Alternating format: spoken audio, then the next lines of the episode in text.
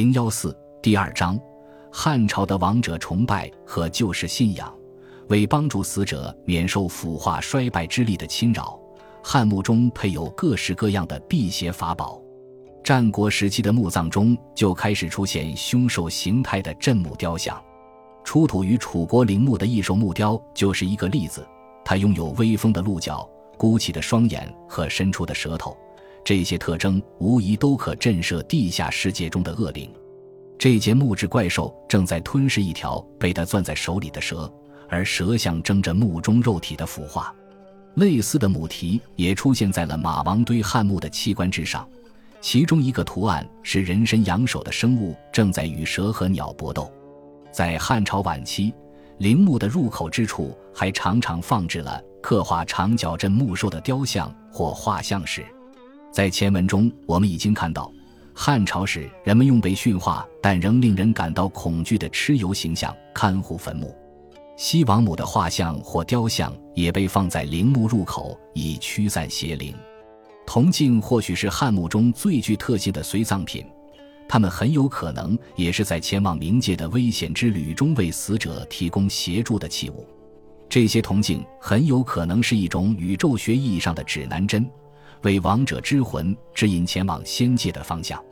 到4世纪，一种较为流行的说法是镜子可以照出事物的本质，因此可被用来揭穿妖魔的伪装，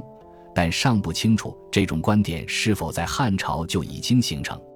近期有学者提出，在汉朝坟墓中放入铜镜的目的是表达对长寿的渴望，而不是提供辟邪及救赎之道。然而，在靠近死者头部之处放置铜镜是汉墓中的独有现象，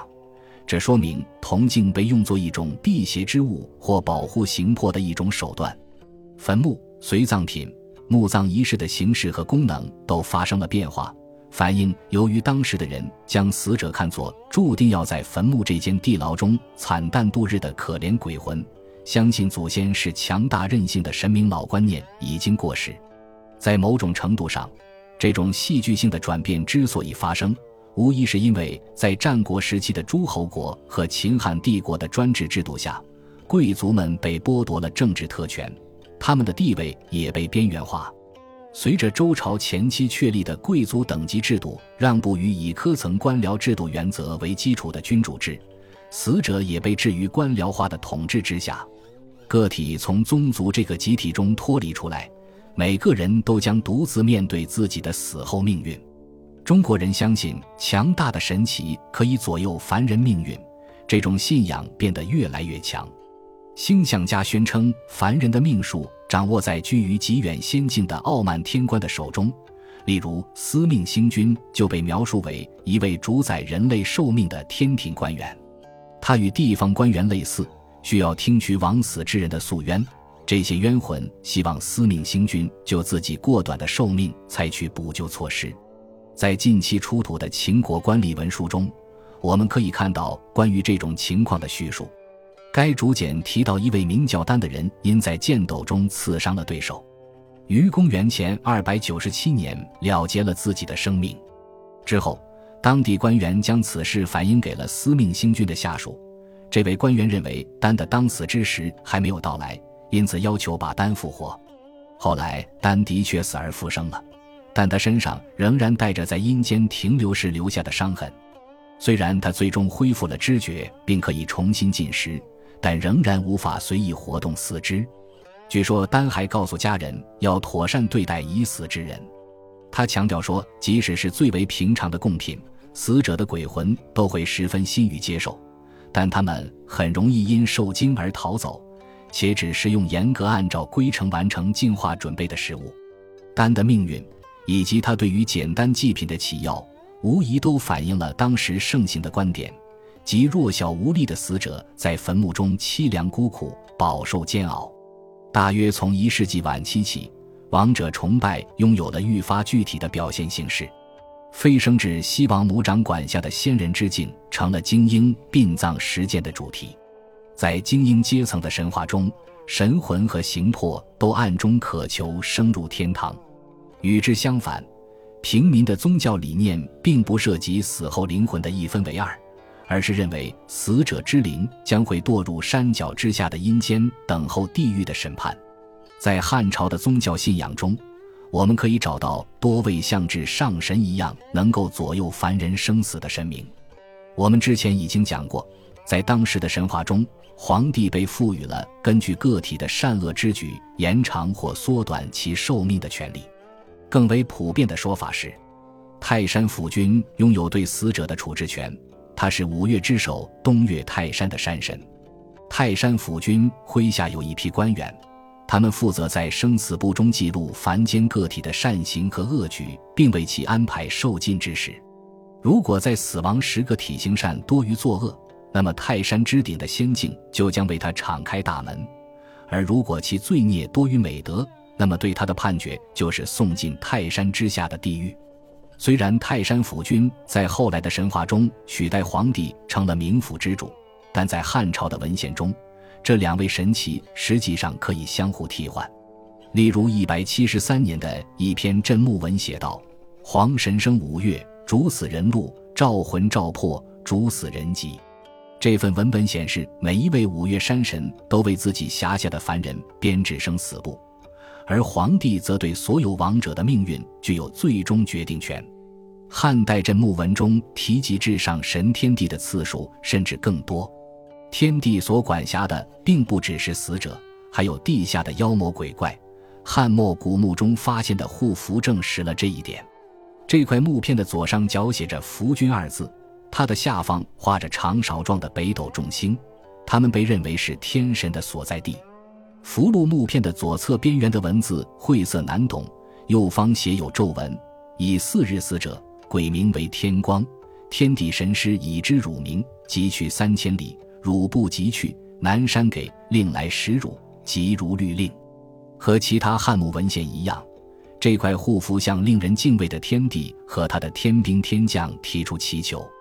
希望他们保护墓主不受邪灵侵害，因为对于天地之令，邪灵是不敢违抗的。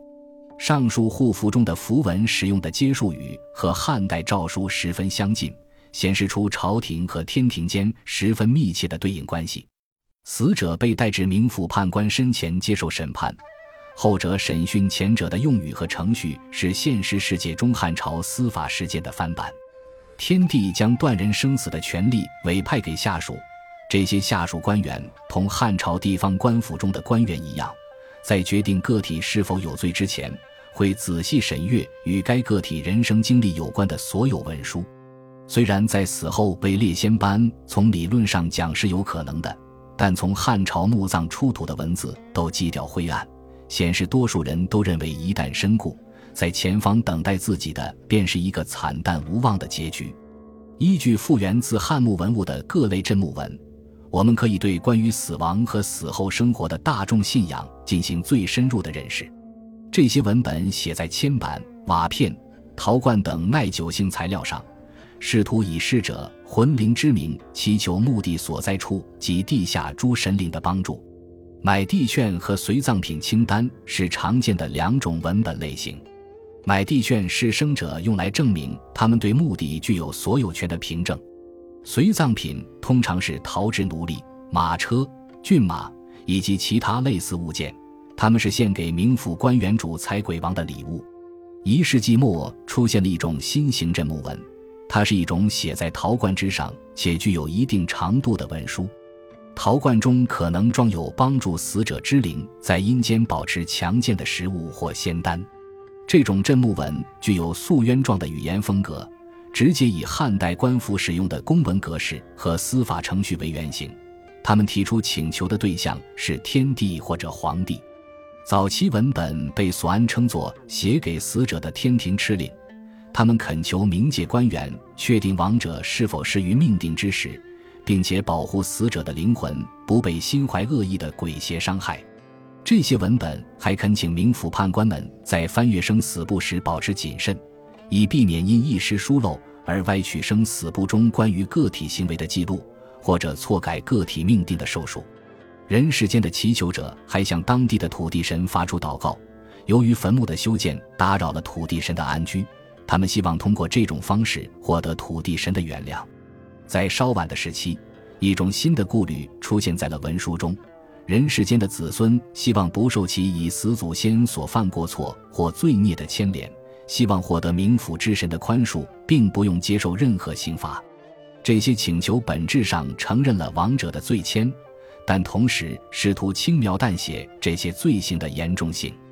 通过劝说九泉之下的神灵照看死者的灵魂，子孙们希望确保死者之灵不会以恶鬼的形式返回阳界。下引文字是这类文书的典型例子。这份文书否认当事之人与其过世亲属间存在任何义务关系，把死者的福利完全视为冥府之责。人们长期以来都十分畏惧祖先愤怒的鬼魂会将活人视作猎物，上引文献再次表达了这种害怕之情。他请求坟墓所在地的神灵务必确保坟墓已被关闭并与人界完全隔断。这段文字还揭示，和冥界审判程序本身一样，人们在设想冥界刑法之时，是以真实世界中的汉朝司法体系为出发点的。犯有大罪之人将被处以劳役。为了减轻祖先们的痛苦，在世之人会在祖先的坟墓中放置一个蜡人或铅人，希望他们成为祖先的替身，代祖先服苦役。本集播放完毕，感谢您的收听，喜欢请订阅加关注，主页有更多精彩内容。